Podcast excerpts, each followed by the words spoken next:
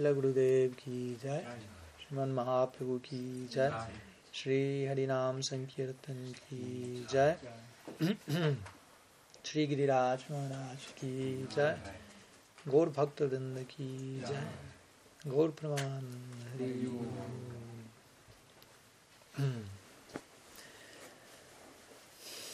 so I to all welcome. I'm very happy to be sharing with you again after two long years without coming here to Bulgaria. So I'm very happy to be again with all of you for this retreat that has been organized by the do- local devotees along with some other devotees who are visiting us. So I'm very happy to to have all of you, but all of you are not here, but they are coming on, on their way, so there, there will be more. So it's very very inspiring to see the Vaishnavas together and, and making different endeavors to get together mm, and try to increase their their association basically. Mm. that's an important point. We are here to increase our association. It's not just a matter of a formality that we get together. It's not just a social event and we take some pictures and there we are. But it's a matter of increasing the quality mm, of our association. Mm. so th- that's basically the very gist the very essence of of krishna bhakti. Mm. how can we together increase our association? In quantity we may be more but in quality. We are more for the quality the quantity is to be sacrificed for the sake of quality, welcome, if you will. Of course, we are not against qual- quantity, but quality is the, the important thing here. mm. Uh, where it's an intimate circle where we can like open our hearts and try to to speak the truth. That's a, the, the very idea of satsanga, what we are trying to to experience these days. So today is more like an introductory lecture. Like I, I have no official topic in mind, but something is coming now, so let's see. uh, this idea of intimate circle and speaking the truth and, and being willing to speak the truth and being willing to to hear the truth, that's a very I mean that's not a cheap thing to find that type of protective circles.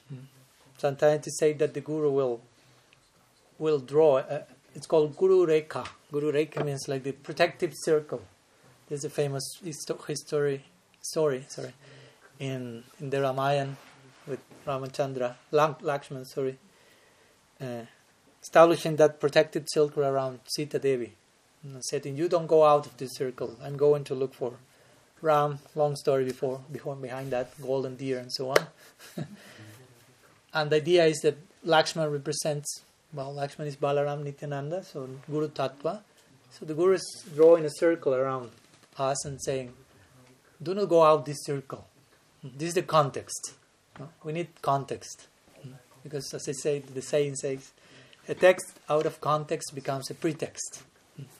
And we, we can become that text, if you will. We can become out of context and just run around in life looking for pretexts to over justify that which is not justifiable, basically.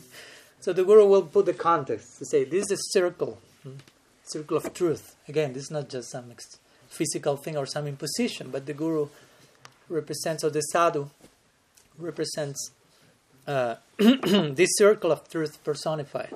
hmm.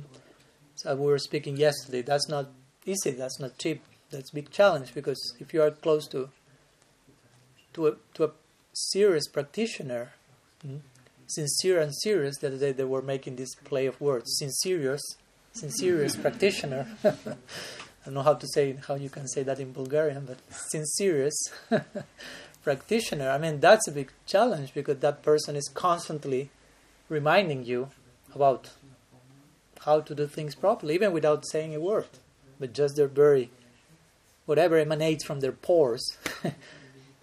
it's creating these samskars of truth. And again, truth is not a popular thing in this world. We are not precisely living in the world of truth or in the era of truth, to be more specific. We are in Kali Yuga, so Kali Yuga is characterized by the exact opposite of that. But of course, to compensate the the non-truth in Kali Yuga, we have a parallel era, if you will, Mahaprabhu's Yuga. So today we are here at the feet of Sri Chaitanya Dev, celebrating the opportunity to live in a in another era altogether. It, that's not magic; that's reality, basically. We call it Gora Yuga, also Mahaprabhu's age, golden age, that runs parallel to Kali Yuga. It's just a matter if you choose to to ride that train, if you will, no? because the mercy is there, as we were saying yesterday. Hmm? Mahaprabhu's is, no? his hand is extending, as you know, one up, one down. Hmm? So up means he's tasting the high good thing himself, and he wants us to be part of that. And the high extending down means he's trying to reach to us, so he can throw us from below, from up, down to up. Hmm? So we have the chance. Jai, be well. Poland Yatra ki jai. Welcome.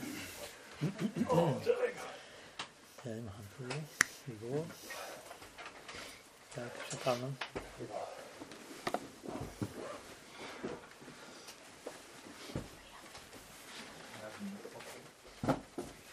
I don't have more to throw. so welcome to all of you.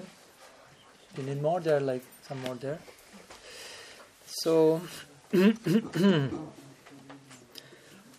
so again, truth is it's not popular, but it's really, I mean, it should become popular for us. It's not something for massive consumption. I mean, it is, but massive. The masses are generally not interested in in paying that price. Uh, I remember always Srila Sridhar Maharaj, used to say, our Guru Maharaj repeats that sometime. He said, I always, almost all my life, I lived alone.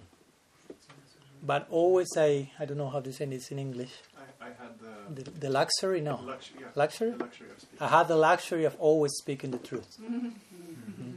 Mm-hmm. but I had a price. you follow the phone. You start to speak the truth too much, and people will start running away from you sometimes. but those who do not run away from you, oh, those are the ones that you want to remain with for the rest of forever. As Sumati will say, she used to sing those messages. Hope to remain together in service for the rest of forever. Okay, that's a good one. so, Swajatya. Rupa Goswami says Swajatya means like like-minded people. We can we can share some common interest, and and we need to find common interest because if there is no common interest, there is constant. Uh, we are out of context, as we were speaking before. Our life becomes out of context, so we cannot be all that we are destined to be. We are something, we are someone, but there is much more for us to, to be, to become. Mm? And, and, and those great seers of truth have that vision. Mm? They, they are seeing us as, as, as, as according to our potential, so all that we can be. So we are gathering these days here, hopefully, with that hope. I hope that the hope that made all of you coming here. I don't think anyone was paying to you for coming here, but you actually had to pay to come here. so you are willing to. that was only a minimum price. Now the real price we will start to unfold these days. No? that is a beautiful price, no, actually, because so much is being given to us. That's the point. When we hear we- have to pay a price, immediately we have to bear in mind, no matter what's the price I have to pay, what I'm receiving, I mean, there's no price to pay for that. Actually, the the insight of, of, of uh, a of a sincere devotee will be, I feel embarrassed that I have I'm paying so little. So much is coming, and and even that that devotee is giving himself herself fully, but still so much is coming. So it's it's, it's a healthy embarrassment, if you will. That's embarrassment we want. because if you don't want to go through that embarrassment, you will be embarrassed in so many other ways. and this world and Maya Shakti will be, take sure that you will be embarrassed day after day after day. So we become humble and we realize we are not the center, and we try to put things in context, and then we will start to speak this, to, to experience this other healthy embarrassment. So much is coming in a healthy way again, and I would like to reciprocate, and so much is coming, mm. and I'm trying to pay this price, and so much is coming. so it's a very interesting, unique combination because you feel embarrassed, you may feel small, but that thing that is coming is so, so generous. So you you become full of hope, even though some despair may, may come in our lives when we feel like I'm so little or whatever you may like to feel in that direction, but so much hope is coming from above. So strictly speaking, we have no reason to to be discouraged actually, because the gift is such so gift so gift like. The gift is so much of a gift that as much as we realize the nature of the gift, and as, as much as we understand why the, those two hands of Mahaprabhu, hmm, what was the meaning of them, what he wants to give, and what he's asking us for, hmm, and how much he's extending himself to reach us in the form of hmm, so many things. Hmm, sadhu Sangha, Shastra, so many things, Srinam. So the, the extension of, of the Absolute is, is extreme, actually. Mm. This is what Mahaprabhu means. The, the Absolute, in his most extreme, generous extension, like trying to reach, as our Acharya said, the lowest spheres. Give the highest to the lowest. That person is the only one who deserves to be named Mahavadanya which means the most uh, magnanimous. Only one who has given the highest thing, even to the non-highest one, to the lowest one. But you can give the highest to the highest, an elite type of business. Uh, this is the highest, but only you and you can receive it. Or you can give the lowest to the lowest. That's another variety of elite exchange.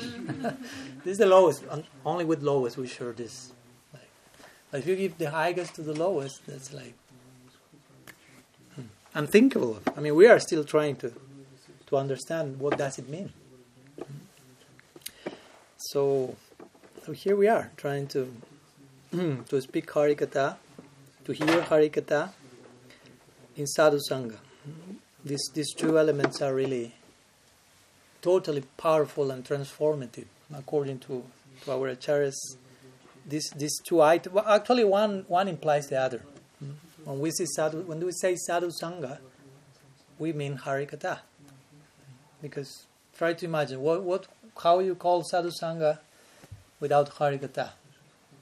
We call that asat sangha. Basically, so that's a way of saying asat sangha, which means association with the unreal. So sadhu sangha, sat sangha means association or attachment, hmm, Bhagavad Gita uses the word sangha to refer to attachment. So sat sangha or sadhu sangha means I'm coming with all of you so I can increase my my attachment to, to the truth, to the real. And only in this way, we, uh, as much as I do that, I can get detached, healthy detached from the unreal.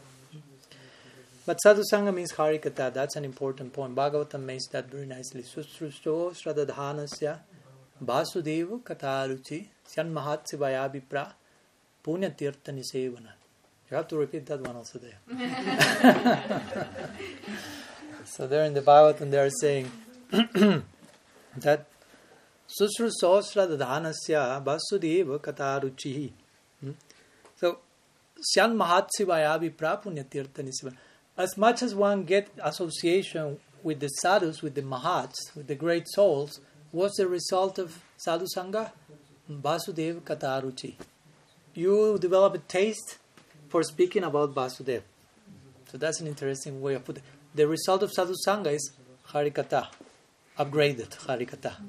Mm. 2.0, how do you say? Like upgraded version or whatever. so, what? 2.0. Okay. So, so that's the point. I mean, the result of sadhusanga is that after getting with all of you, I, I develop some increasement, increasing attraction towards the message of of Hari, because that's what sadhu sangha is about.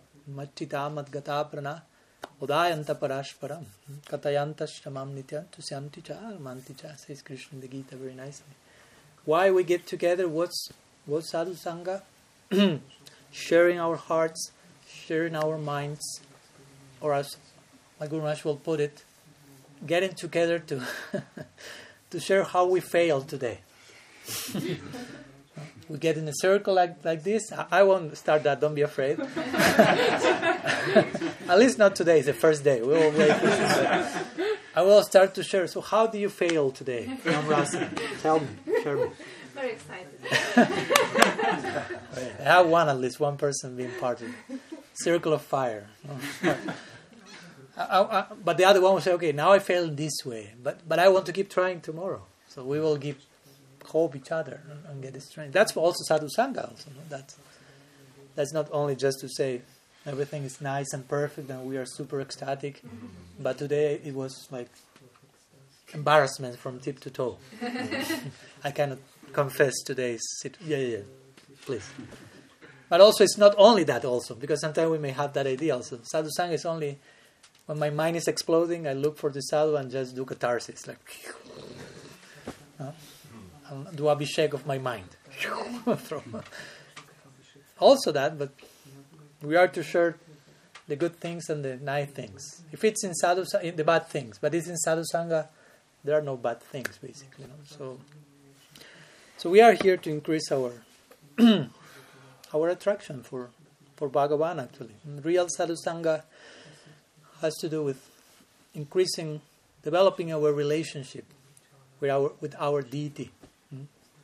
It's of course the Vaishnavas in themselves are worshipable, and we are to respect them as our deities as well. But also Krishna is in their hearts. They are in the hearts of Krishna. Sadhavo hridayam mayam sadunam hridayam tuham madanyatina jananti naham tibyu managapi. Bhagavan is saying, hmm? I live in the hearts of my sadhus. I am their hearts. They are my heart. I do not know anyone apart from them. They do not know anyone apart from me. To put in contemporary terms, we are totally in love, the two of us. And Krishna says that his sighs after that. Ah, my sadhus. and the sadhus say, ah, my Krishna. Something like this. Because we are, we are to fall in love with Bhagavan. That's the perfection of, of falling in love. So, so we need to know where to start, what to do, how to do something. So we will be this in this week trying to, to share some ideas on, in this connection. Of course, for, for our evening, uh, some topic has been selected. We will be speaking about Mahaprabhu's visit in, in, in Jagannath Puri, which is a very interesting chapter hmm, of, of the Acharya Lila, Mahaprabhu, God, Bhagavan, teaching us how to be a devotee, how to attain this goal. So we will be think, meditating about that, and also in the mornings we will have place for Q and A, questions and answers. So all your questions are welcome. Hopefully you have some because we will have like eight days of questions and answers. So mm, at least eight questions you may have, one per day. Yes. Hopefully more, but and today also we'll be celebrating before officially starting with our retreat on Monday. We'll celebrating to, today tomorrow. Uh, Tirobhav Mahotsav of Srivas Pandit, disappearance day of Srivas Pandit. So in the, in the evening, right? So that will be a, an interesting experience and some other activities here and there in between. But again, let's hopefully we can have this focus, trying to understand we are coming here for getting together, getting association, getting nourished, and increasing in our in the, in the development of our relationships with, with each other. Hmm? Because basically that's that's our offering. That's what we can offer to to our spiritual master, for example. Hmm? I always like this idea. One of one one of the most important services. This idea was with me for many years. That one of the most important services we are to offer to our guardians is to offer them good relationships relationships among ourselves. It may it may seem like in, intangible offering. Sometimes we feel think more, oh, the sadhu is coming, I will give some donation, or we painted the temple, and it's great, no problem, all those things you can do. But generally, when, when the report of services come, generally we give more, maybe numbers. He collected this money, he distributed this book, he made this. Generally, we don't say, oh, they get along together very nicely the whole year. and that's crucial. And the other day I was hearing Shyam Sundar saying that, that our Guru Maharaj consider that. He says, if the, the thing that pleases me the most is to see you getting along with each other. So, which again sounds intangible, but is one of the most hmm. complex things. but I mean, we are to train ourselves here to enter there, mm-hmm. and the there, the there we want to go is not an isolated space where it will be us and, and Krishna. Mm. That's a Kanishta conception. Kanishta conception means Krishna and me. And I conduct my relationship on those terms, Krishna and me, Krishna, which in part shows, basically means I do not care about getting along with each other yet. And ultimately, it means I don't care about getting along with Krishna either. Because when you start to know who Krishna is, as I mentioned before, you say, in my heart, all my devotees are there. So if you say to Krishna, I don't care about your devotees, I only care about you, and Krishna will point here and say, Look closely. Who are here? I'm not here. They are here. so if you care for me means you care for my heart, and if you care for my heart, just see who, who are in my, who is in my heart. All the ones you don't care to get along with. so, how much you care about me, Krishna says. So then we start to realize, oh, that's Krishna. I cannot separate Krishna from from love of Krishna, from Krishna bhakti. So our goal is not Krishna, as we always say, with all due respect. Our goal is not Krishna. Our goal is love of Krishna. Okay, Shivananda says so. So yeah, we don't want Krishna without love of Krishna. Why? Why do we want Krishna without love of Krishna? Just like a doll or something? Like, go here, bring me there. I need this. Don't serve me. Love of Krishna is, is Krishna in its most upgraded form. That's why Prabhupada say Krishna, along with Sri Radha, he's the, the real be- most beautiful Krishna. Without her, it's like something is missing there. Love of Krishna is missing, the very personification of divine service. So, so yeah, it's it's a very interesting, beautiful challenge, getting to know each other and getting to to project again our relationships in transcendence. Because again, it, this is a fully relational process. Bhakti is really about all about relationships from tip to toe, everything. So I remember again this line of Sumati when she says at the end, hope to serve along together for the rest of eternity. I mean, that's heavy statement. I mean, and I know she's saying, really, she's meant, she's, she means that. Because I can tell you, I hope to serve with you for the rest of eternity. But if, if, if out of eternity I'm, I, don't, I do not care about getting along with you, how much I, do I care about serving with you for the rest of the eternity? That will be a torture. Someone say, I, I want to serve with you for the rest of eternity, but I'm not giving that example here. The other person say, No, no, thank you. you go to eternity, I stay here. so, so it's important to to understand wh- where we want to go, where we are, but where we want to go, and, and all the implications of, of eternity, and, and that will be a fully full interaction there, and so much diversity. I don't want to overwhelm any of you. Just to, it's a gradual process also, so don't be uh, discouraged or astonished, overwhelmed. But as we say, it's gradual, but not that gradual either. it's as gradual as you want to make it gradual. some passion has to be injected also there, no? so it has some some good doses of longing, some patience, some longing, some patience, some longing. Hmm? Like the pregnant lady. He has to have patience, nine months, but he has to have longing also. He has to really be developing some attraction for he who is to come. It's not just, oh, I don't care. In nine months, you let me know whenever they, he comes and I will embrace my son. I don't know it works like that, no, Rasa? I don't think so. No. Okay.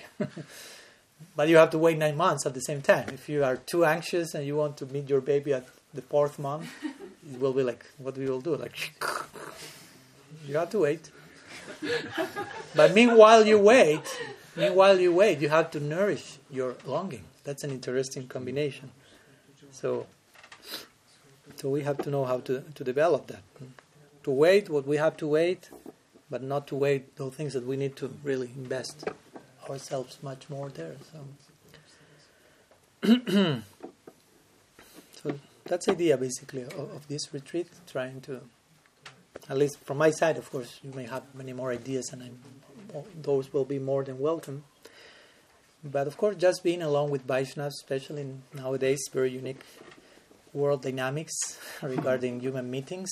so that's a very, very special moment, very special occasion, and hopefully we can like treasure the experience in the innermost chamber of our heart because again it's not an ordinary moment. Externally since we are just sitting in a circle here in one little room in a basement in one place in bulgaria that's the whole thing. That's nothing at all what's going on actually.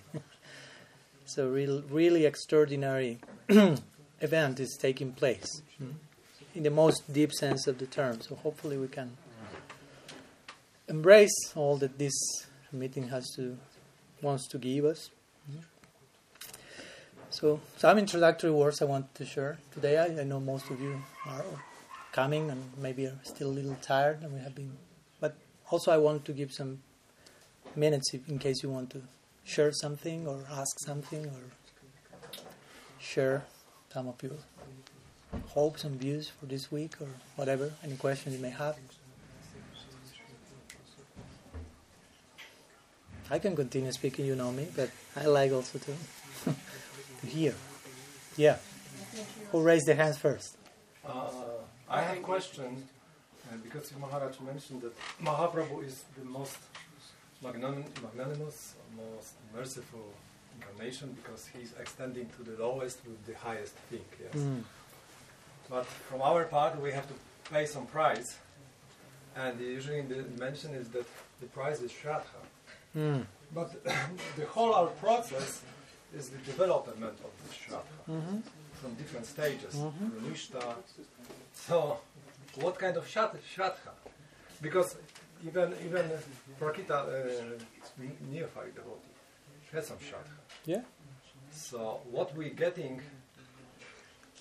What what uh, what is mean for this price shraddha? Ah, ah if we're getting this highest thing only to have some Komala Shraddha, some weak faith? Ah, no. Just in case, no. yeah, that, that in one sense the question, the, the answer to your question is present in your question. You made a good point because, yeah, if you say that the price to pay is Shraddha. Shraddha means, I mean, you cannot translate that in one word in English. You can say faith, but who knows which idea one has a faith also. No? So Shraddha. Shraddha means like to present dha, one's, shrad, one's heart. No, it's not just like belief. Because there is a difference between belief and Shraddha. Shraddha is transrational. It's a result of a transrational experience. Because you can say, I believe in God.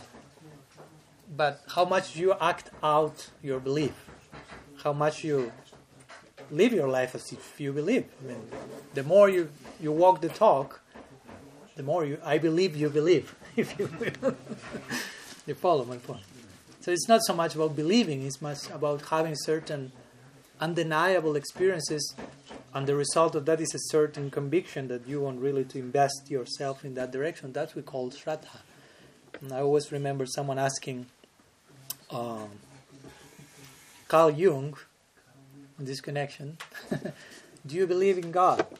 So he said, No. He said, I don't believe in God. I know He exists. No. So that has to do with Shraddha. Uh, it has to do with darshan. I had some experience. It's not about I believe, I don't believe. When the plane is going down, I believe. when it goes up, I am atheist again. because, uh, but of course, there are levels of shraddha, as, as Krishna Karnam said. So we have to begin somewhere, and the very beginning of shraddha is called Komal Shraddha, hmm, which means like very tender faith, like very like Olokiki Shraddha, which means like mundane faith, which kind sounds even kind of an oxymoron, like one term is contradicting the other, like mundane Shraddha, Prakrita Bhakta, or something materialistic devotee. These type of terms are there to indicate there's a beginning. We have to begin somewhere. So the question has to do with them. So the price to pay is Shraddha, but I mean, one may think, okay, but you, we also hear there are nine stages in bhakti. We can speak in many terms, but one of them is nine stages. Shraddha, Sadhusanga, Bhajana, Kriya, Nartha, Nibriti, Nishta, Shakti, Bhava, Prem. So the first is Shraddha. So one may think, okay, I, I must already have paid that first price. Now, now after some years, maybe I'm beyond that. Um, well, for sure, most devotees are beyond Shraddha. Maybe not that much beyond, much beyond, but bhajana kriya, nartha nibriti, to say the least. So one may think Shraddha is well, back, how do you say, like left behind. I already went through that. So why you say that I have to keep paying that same currency? because the point, and I think you mentioned that, is that every single stage is Shraddha. This is it's an upgraded form of Shraddha. So the first one is officially called Shraddha. But the next one, Sadhu Sanga, implies a form of Shraddha. Bhajana Kriya Nartha implies another form of Shraddha. Nishta, what does it mean Nishta? Firm Shraddha. Ruchi, tasteful Shraddha.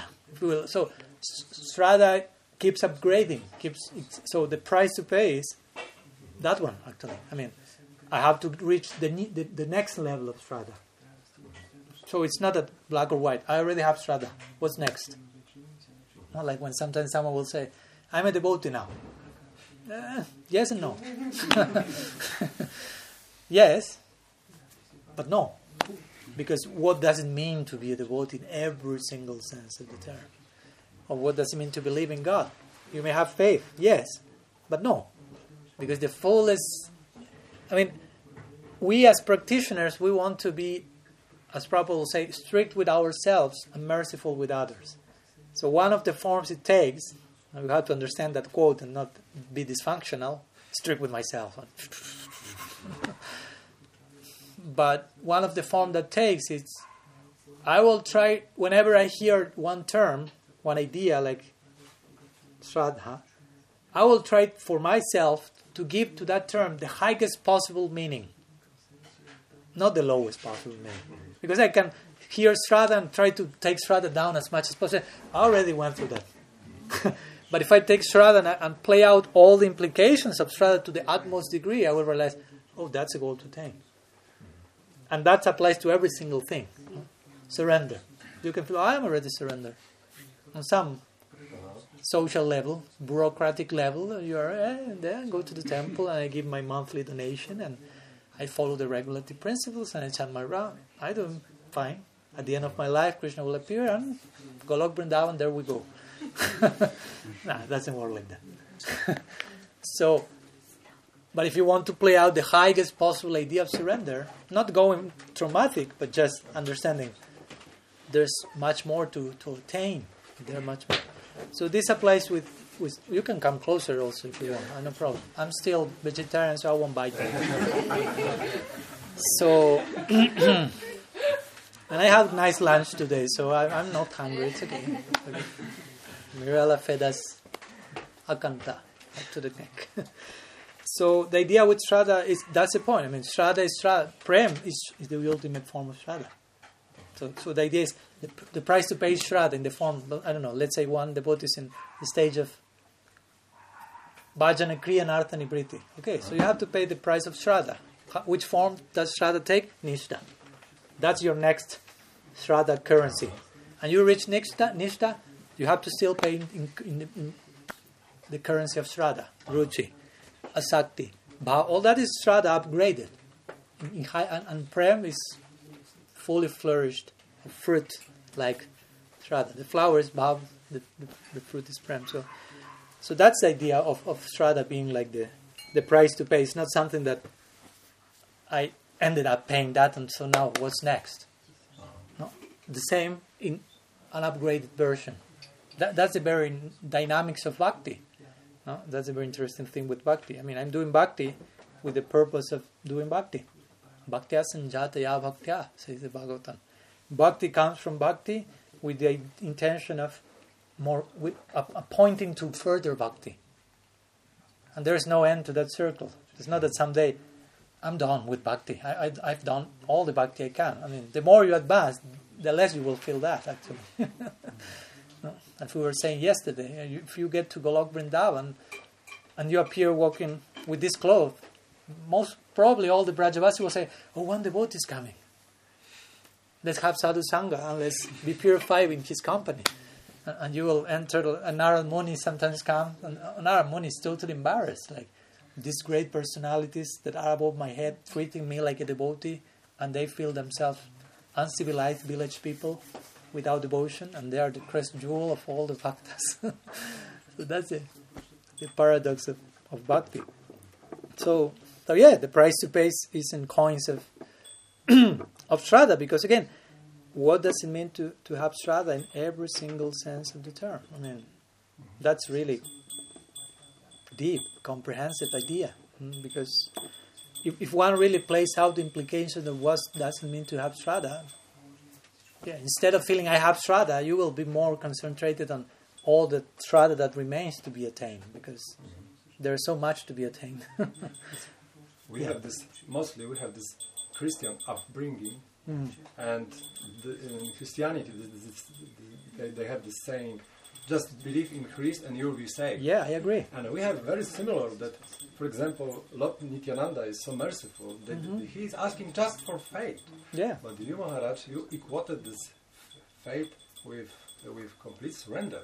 But that means that this price is quite high because we have we have to make uh, the the whole uh, this whole sacrifice of our ourselves. It's a, it's a gradual process for sure. Yeah. No? I mean, I'm saying faith can be not full surrender, can be faith. We have to begin somewhere. Again, that's the grace of Nityananda. It's not that only when you are fully surrender you can start. Okay. No, I mean we don't even, we didn't even have a clue who what was the word surrender, and we were already starting without even knowing we were starting. No? Like when we, were, I don't know, someday we were in the kirtan with the devotees and you're realizing what I'm doing here. how did I get there? Here, I mean, uh, what I'm doing like already uh, in. That's Nityananda's grace. Mahaprabhu's grace. Without even you knowing, you were already starting. Eventually, you realize, oh, I was doing sadhana bhakti without having a clue about that. but it doesn't mean that I will continue like that my whole life. at one point, you become aware.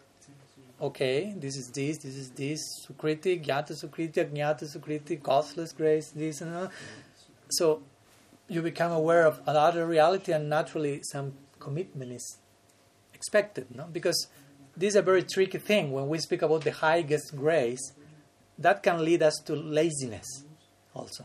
Mm-hmm. So much grace, only for this. And, and, and you, yeah, it's, yeah. And, and I agree with the Christian idea. You accept Christ and you will be saved. I agree. But what does it mean? Accept Christ. That's not a joke. Accept Christ means accept Christ. it's not just lip service, yes. It's like uh, you marry with, with someone, you will say, I accept this person. And that person will say the same. But when both of the, the two people will know, let's see in time. I mean, hopefully you really accept, but I can tell you, accept you accept me, but you will show that decade after decade after decade after decade, how much you really meant those two words that day. you follow. So it's the same with the guru. I accept you, Guru Devas. I surrender to you. And, and it's, it's, we have to begin somewhere. I mean, I'm not saying that was false stuff or hoax. That was real, but even in the beginning, we may not even realize what are the implications. I don't know yeah. of accepting a guru, of being having children, being a sannyasi. I didn't have a clue. I mean, I have an idea. I thought I knew. okay, this means to be a sannyasi. Okay, I, I, accept the order. Okay, so when, when this stick came to my hand, so some other, some other things came also, and I said to realize, okay, this is okay, this is part of the deal. This is part of the deal. Okay, this was not in the contract. Oh, this was with small letters. okay, I'm aware. Okay, that's life. I mean, you cannot just in advance know everything because probably if you know everything, you will say, "No, I won't do that." that's how it works. I mean, if everyone will tell you all this will have to happen, sometimes our tendency, "Oh no, thank you so much." So you won't take any commitment in any direction. That can happen. So sometimes we need some healthy cheating in between. So ignorance. Ignorance is bliss, yeah, as I say. So yeah, if you accept Christ, you are saved. If you accept Nityananda's grace, you are saved. But again, in time we start to realize what does it mean. What's the meaning of grace? What's it? Uh, yeah, there is a price to pay. Uh, the point is, mer- costless mercy doesn't mean that I do not have to do anything. Because sometimes we, we misunderstand the idea of costless mercy. Like everything is coming and just say, say. no. It means something is coming that I do not deserve, but something is expected from me properly receive and honor that. But it's mercy because I do not deserve. It's not mercy because I don't have to do anything. Do you follow my point? I mean, there may be some extreme cases of mercy described in the scriptures, like Krishna with Putana, mm, that took Uddhav to say, "Oh, we learned we learned that verse in Vrindavan with Shyamananda." Shivananda was there also.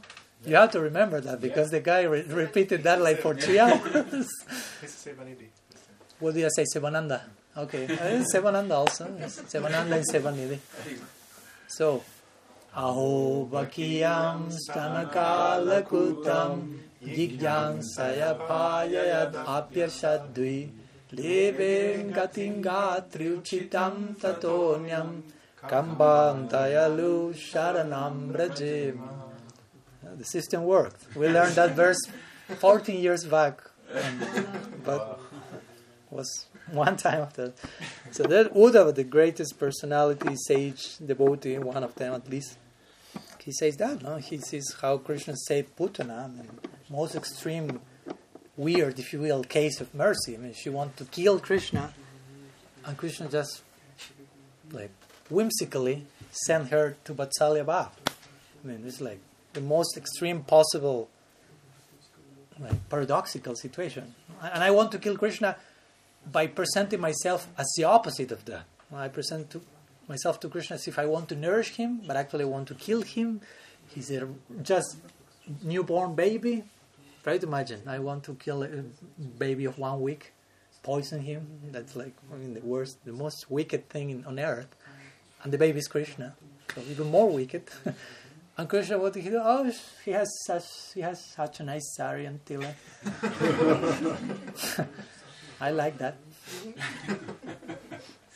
That's why I keep using these clothes, because someday Krishna may whimsically also share some mercy with me. and she was, yeah, bestowed, she, he bestowed on her this position of a mother in Golok. So that's called in, in, in our tradition Kripa Siddhi. This is perfection through mercy, but that's an extreme form of mercy. We are not after that. In, in which sense? That, that mercy implies you haven't done anything. In that case, that person did not do anything, just lottery, won the lottery. But I always say, if you want, it's like if you follow the example, okay, I will stop all sadhana from now on. I will follow the footsteps of Putana. what will you do? You will try to, I mean, offer poison to the deity or whatever. I won't do anything, and Krishna will save me whimsically. It doesn't work like that. It's like if you say, I will win the lottery someday, so I don't have to work. Why will work? I can win the lottery. yes, you can, but most probably you won't. Uh, I mean, there's 0.0000 possibilities that you may win the lottery. So it's that's exception to the rules, no? Mercy without doing anything. So we aspire for sadhana and siddhi, which means mercy, because we say sadhana is perfection through practice. But how do I gain in sadhana? By mercy. I mean, there is mercy, but there is practice. As our Guru will say, we practice in order to get mercy. So, so that's the perfection we We won't. If Krishna wants to bestow pasidi, that's his his own initiative. But we will try to to practice. So yeah, Nityananda is very merciful. that it doesn't do away that fact. Mahaprabhu is so merciful, but still there's something we have to do. And, and, and you mentioned, yeah, giving our full self, still that's little compared to what they are giving to us. If we feel that's too much, that means we are not too aware yet of the nature and depth of their gift, basically. Because that's a fact. I mean, if we feel, oh, I'm, I have to give so much, I have to sacrifice all this for that, it means you don't have a clue what's that about yet. So when, when we start to feel embarrassed, I'm paying so much to so little, sorry, to get so much, then we are getting closer to the goal, basically. and you will make so much effort, but feeling more and more embarrassed for paying so little, because so much will be coming. So, and that's when we really will understand. Yeah, Nityananda Prabhu is merciful. because we can speak about that and understand that on some level, but really to really understand that, I mean, we we know all the ones who glorified the mercy of Nityananda Mahaprabhu. They were not lazy people. I mean, they were not just on like how do you say hamak or something.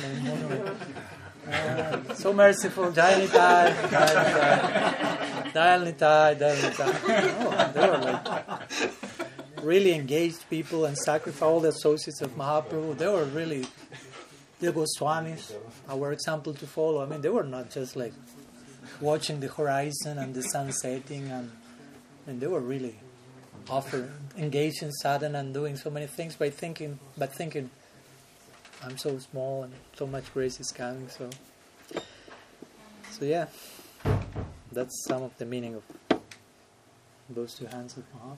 We pray to understand more yeah.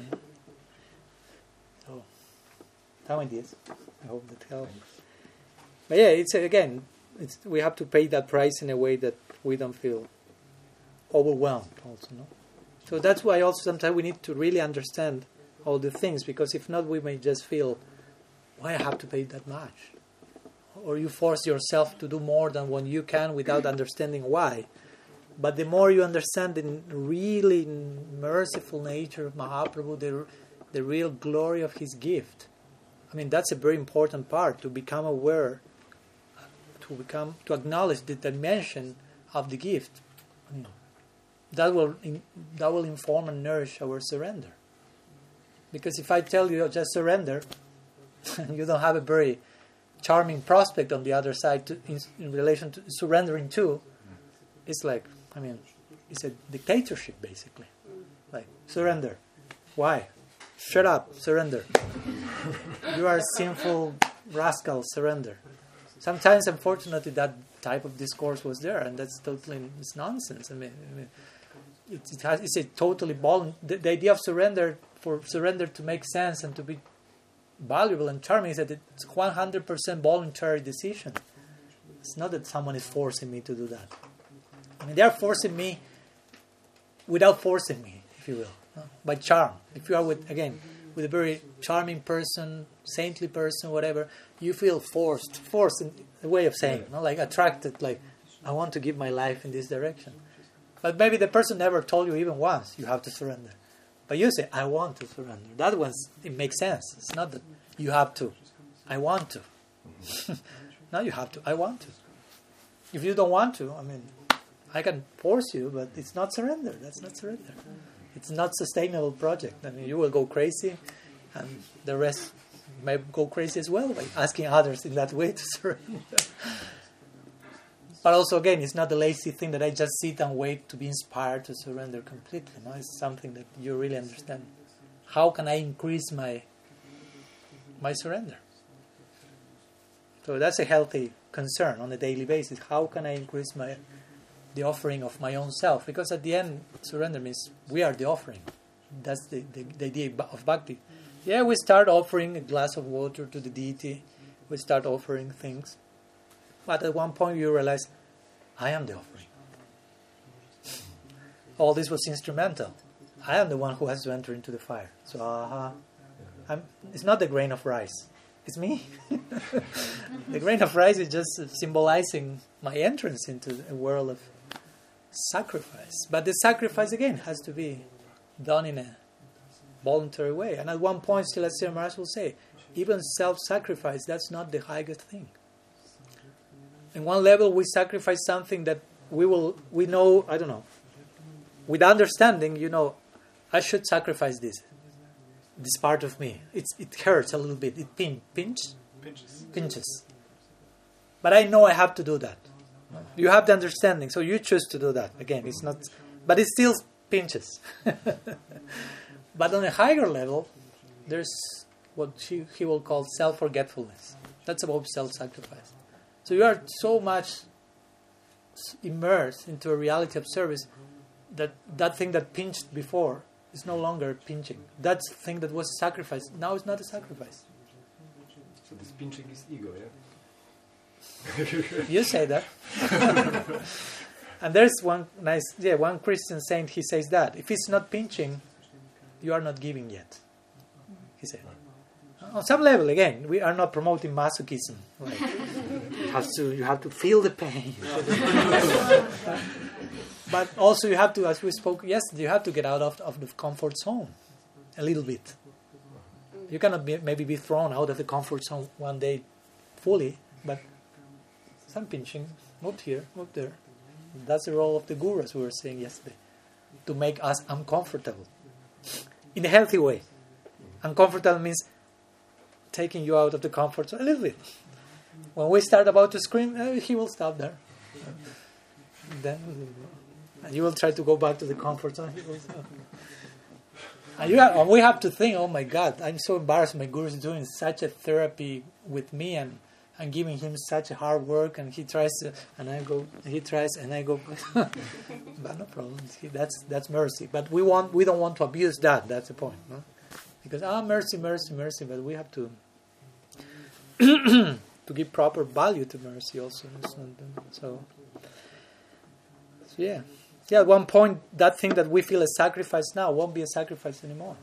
I mean, I am sure all of us have gone through that. We have to sacrifice something Oh, but I know I have to do that. But at one point, it's no longer a sacrifice. It's become second nature, as they say in English, right? But there will be another one waiting, and gradually, and there's no end to that. But at one point, again, it's so much. When there is love. when there is love, yes. we were reading the other day about Prem Samput. I don't want to get lost in that direction, but it's getting lost and found. In the Prem Samput, it's a very beautiful treatise on the nature of love. Prem Samput means the locket love, or the love locket. Love locket. Love locket, sir.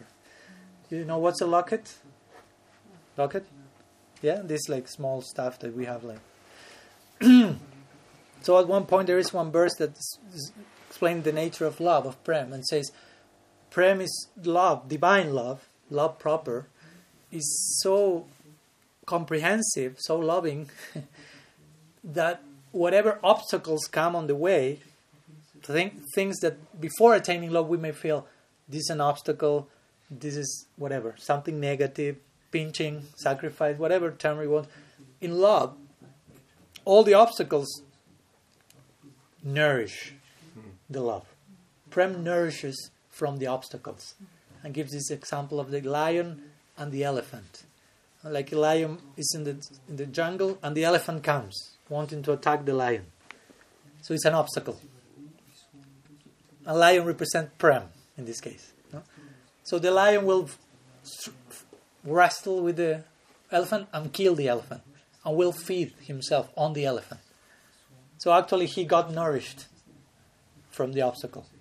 I will continue his conquering campaign, if you will. So Prem is like that. Now, whatever obstacle you put on the way, it's just increasing the love like a river. You have a river and it's advancing the current on one on some speed, and you put some obstacle to the water, and what will happen? The current will become stronger, and will overcome and will continue. so the obstacle just made the river stronger. but that's happened when you have love. Before that, maybe this, the obstacle will uh, you will drown in the river. so there are stages, but there's a point again that there there are no obstacles. Everything is just nourishing. That's the nature of love. It takes everything in its way and feeds on that. Say Rupa Goswami. Love moves in a crooked way like a snake. And Srila Maharaj said, that means because love is not walking in a straight line, but in, in zigzag, and it's embracing everything on its way. It's not neglecting anything. Everything can be incorporated, and nourishment comes from that. It's not. Oh no, no. This is this is not good. This is not. On higher stages, again, in, in certain stages, you will like, like advise devotees, do not do that. Be careful with that. Do not go here. But when you go have prem, I mean, any, anything becomes part of the prem project, if you will, basically. So you, you develop the capacity of nourishing your love with everything. But Gopi wanted to, he wanted to curse Brahma for creating blinking. so why they were so upset with, them, with him. yeah, that, that's a way. Of course, that's another way to show the same thing. Actually, yeah. you know? I mean, the gopis are saying there, Yadav Dakshitam. Yeah, they are because that that's a way. That's they are making a point there. That is. Yeah I mean, Krishna's beauty is such, and their love is such, that one blinking is too much. One blinking feels like a yuga. So that's basically the point made there. I mean, their love is such that it doesn't have to do with Brahma. It has to do with their attachment, and, and, they never feel satiated. Satiated. Satiated. Sorry, fully enough. So that that's the constant, because yeah, Krishna's beauty is increasing at every moment, and the gopis' service disposition is increasing at every moment. But one depends on the other. Why Krishna increases at every moment? Because his devotees' love for him increases at every moment. So when the more beautiful Krishna becomes, the more the devotee's service disposition increases. And the more the service disposition increases, the more beautiful Krishna becomes. Krishna Das Kaviraj Goswami says, it's like a competition with neither of the two parties accept, de- accept defeat. Both keep increasing to keep pace with one another. And that has no end. Try to imagine. We want to enter there. So now we are in the training camp, gradually, but not that gradually. like this. So no pinching, no progress. No pinching? No progress. That's a nice way to put that for sure, yeah and, and, and as our Guru Maharaj said, is that like spiritual change is spiritual life is about change. That's another way to put that. I mean, change is not always welcome by us, or we or, or it's welcome when, when it's in the form that we would like. I mean, I would like to change. I would have to have a better car. I would like to change, or I would like to change in this direction, in this direction. But sometimes Krishna has his own idea of, of what we yeah. should change. And that's the point. Who I have more faith in. Krishna, the sadhus, or what I think I should change. So, yeah, some pinching. But again, in, in, a healthy way, not in a traumatic way, like I'm a sinner and I'm. And, some, and we will fail in that. That's also part of the game. It's not that I will always make the proper choice and do the great thing. But even when we make that mistake, we can learn from that. So there's no loss even in those embarrassing, pinching moments. but yeah, as Krishna Karnam say, when the pinching comes, it's important to understand why it's pinching. It's not that the pinching in itself is pinching. I feel itself pinching. When that same circumstance goes to another person, it's not pinching him or her. It's pinching me. So why is pinching me? It's not so much why it's pinching, why I feel the pinch. because the pinching is inside of me. It's not with external thing pinching. It's some pinching inside. That as, as I get rid of that, there's no more pinching. So that's a real ex- commitment and acceptance that takes progress. Like, okay, it's not about the environment. It's not like in, in, there are no enemies outside. Anartha is full of pinching stage, yes. and Anartha Nivriti lasts till Bhava, basically to give you full enthusiasm, I'm saying. Asrada lasts till Prem. Anartha will be with you almost till the goal. We'll accompany you like a very close friend till you, you have to say, okay. So we need to how, know how to deal with our Nartas because they are living with us for a long time. And they will be living with us for some considerable time. So eventually we'll invite them, like, okay, continue journey, or, or, or I will say mostly not to eliminate the anarthas, but transform them, mm-hmm. integrate them in a higher synthesis. There are no enemies again. So if there are no enemies, there are only friends. I still perceive enemies. And Krishna says in the Gita, Vandurat matmanastasya jinatmai padmanajitaha natmanastu satrutve vartitat maiva satravat. Hmm? The mind out of control is the worst enemy. The mind under control is the best friend. And the implication is, what? Make your mind your best friend. Or, or the implication is, make your worst enemy your best friend. Your worst enemy has the potential of becoming your best friend. Imagine. You want to take that challenge. That's the idea. There are no enemies. There are no worst enemies. They are all potential best friends. I mean, that's the philosophy, that's the theory at least. Of course, you have to walk the talk, and that's not so easy, but in theory, that's the, the idea. Of course, I know it's not so easy to apply. There are no enemies. Everyone is a potential best friend. So the only question is why do I, I do not feel that yet? why I feel he's an enemy, that is an enemy, that person, that circumstance, that whatever headache shouldn't be happening, it's against me, I play the victim, as we say, yes, the victim consciousness. But if you really understand, this is very basic philosophy for us, the very basic regarding all that we have to say. If you understand everything is a potential best friend, there's no place for victim consciousness. From day one, you're like, oh my God. and of course, the ego will feel like suffocated, like, oh my, they are not giving me like a breath here. so hopefully, you still can breathe, you can survive all this.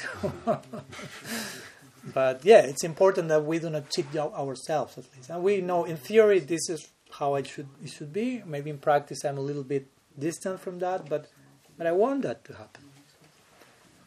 And we are close with, with people who is really engaging in that, especially more advanced practitioners. That that becomes more more realistic also, because if not, it sounds like I will never do that. It's, I can never. It's so high. It's so. I no no no. but it's it's possible. But we need the, the hope of those that are giving that example, that are supporting us, tolerating us, nourishing us, loving us, despite all all the disaster that still, still may be lingering there. Again, sadhusanga. Yeah, over and over again we converge in that in that point. But we need to again go there with by going in all the things we are speaking. It's not just sadhusanga, but why? because of all the things and more. Mm-hmm. But yeah, we, we, we all always conclude in that single point. There was one question there. No, I completely forgot it. I was oh. ready, so I'm uh, sorry. It happens. It happens. No problem. Ask first. No problem. No problem. That was the question that needed to be manifested today. So it's clear the idea. I don't know. It's a, like an elaboration of what we were trying to do this week here. So we are concluding again in Sadhus. yeah, giving hope to each other and getting together and, and, and, learn, and, and learning to, again, to develop hope because all of us are sadhakas. So we, we have not reached the ultimate perfection, probably. Uh, at least I'm, I'm not there, just in case. but we have received some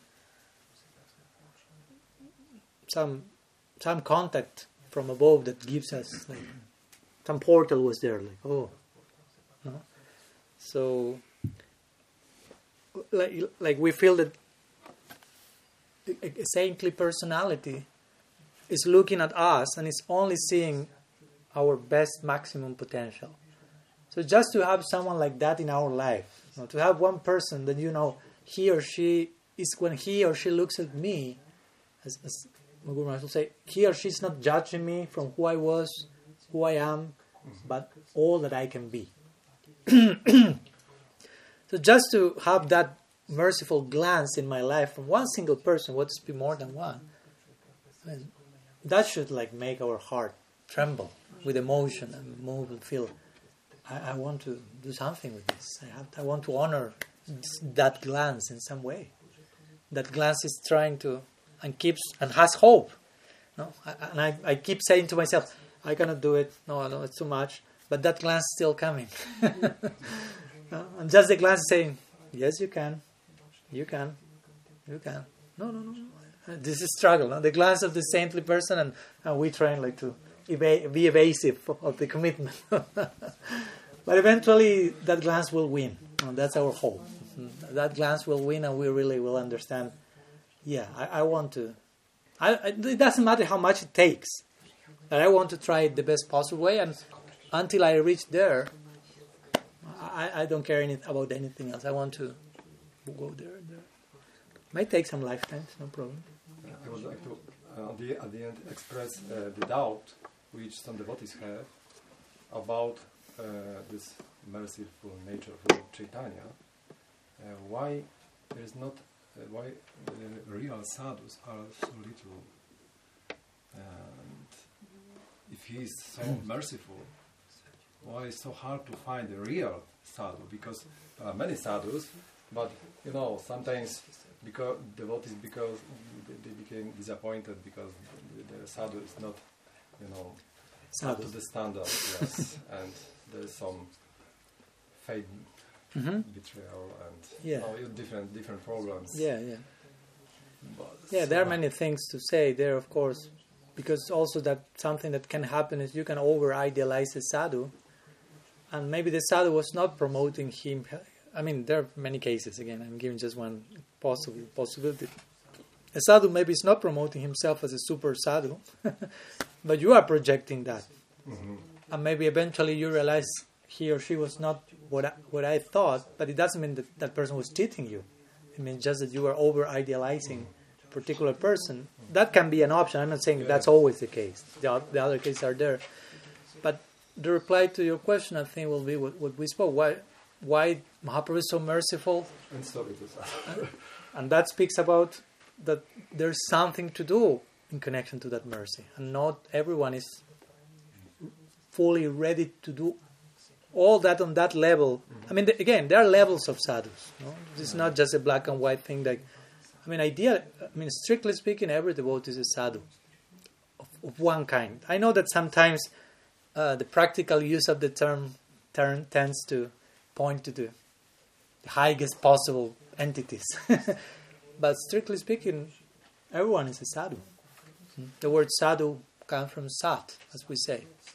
Sat. Sat means truth, honesty. Sadhu means an honest person, basically.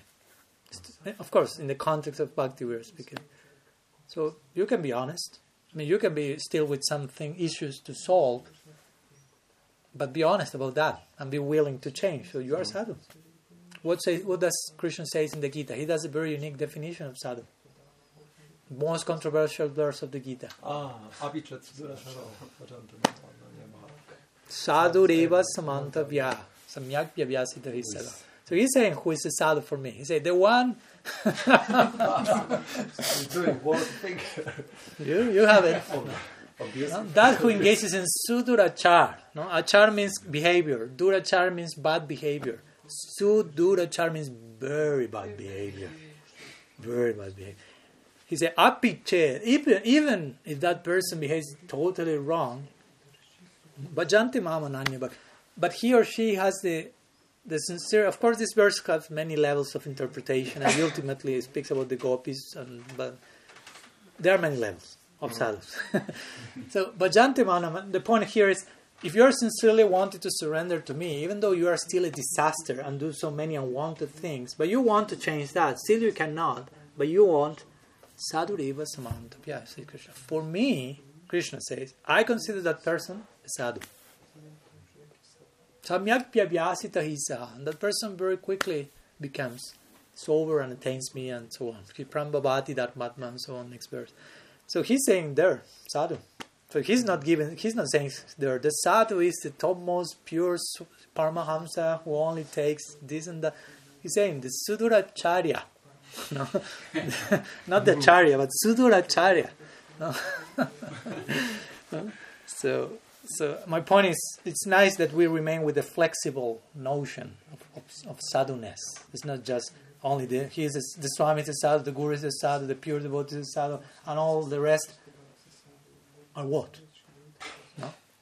And that's subtle because we can engage in Vaishnava Aparadh. I mean, if you, not, if you do not see the sadhuness in every devotee, that's a form of Vaishnava Aparadh. Maybe we are not aware of that, we don't have like a bad intention, but you are not properly acknowledging the level of sadhuness in each one. So that may check your progress. So it's important to understand every devotee is a sadhu. If they are, again, devotee means I, am sincerely trying to practice and willing to advance on some level or another. And, and there are levels of sadhus. Of course, I know that you were asking about yeah. the mahasadhus, if you will. but again, to reach there, that's not a joke. That's not so easy. It takes time. So and, and you say you connect to this the mercy, the extreme mercy of Mahaprabhu, Nitai, Gaur Chandra. But again, it's not that the mercy means I do not do nothing. Mercy comes, and you have to do a lot. I always make this point. Actually, it's more difficult to deal with mercy than with just than with justice. Why? Because mercy comes, mercy means you do not deserve this. Try to imagine, and, and you want to only have mercy in your life. Means all the things that you will come, you will never deserve them. No matter what you do, you will never deserve them. That's a hard pill to swallow for the ego. Because we want to deserve something at one point. So, okay, you want to deserve something, go back to the realm of karma. Action, reaction. You got what you deserve. You follow. It's easier in one sense to re- remain in the realm of justice. I do something and I got what I deserve. And the ego is more like, okay, I got what, I'm suffering, but it's what I deserve. but if you enter into the realm of mercy, it's deserved less. I don't know if that term exists, but you don't deserve them. Undeserving. Uh, yeah, whatever. So it's hard for the ego. You have to be so humble to only deal with things that you do not deserve. But you're happy. It's not that, oh, I don't deserve this. I would like to know. You're just like grateful and, and giving yourself to that. So my point is, it's not so easy to deal with mercy. It sounds cheap. No? Mercy, mercy, mercy. But if you play out the implications of mercy, it means you have to have a level of humility to, re- to maintain yourself in that circle. And then you realize, oh, there are, why, there are so many that are on that stage of fully drenched into that highest mercy, not leaving that circle at any single moment. You have to have such level of humility, such level of acknowledgement of your smallness and the greatness of Bhagavan. So, Krishna himself said that in the Gita, Manushyanam. Many people that come, few and few, and few, not because we are elitist, but there are so many degrees of and of course, maybe in this lifetime you see, okay, this little sadhus here, but it doesn't mean that all the rest will never reach there. It's just take time because the goal is so so deep. Hmm? Like you know, this devotee asked one Srila Sridhar Maharaj, Guru Maharaj, how many lifetimes do I have to will take for me to reach the goal, the ultimate goal of bhakti? And he said, well, like three lifetimes.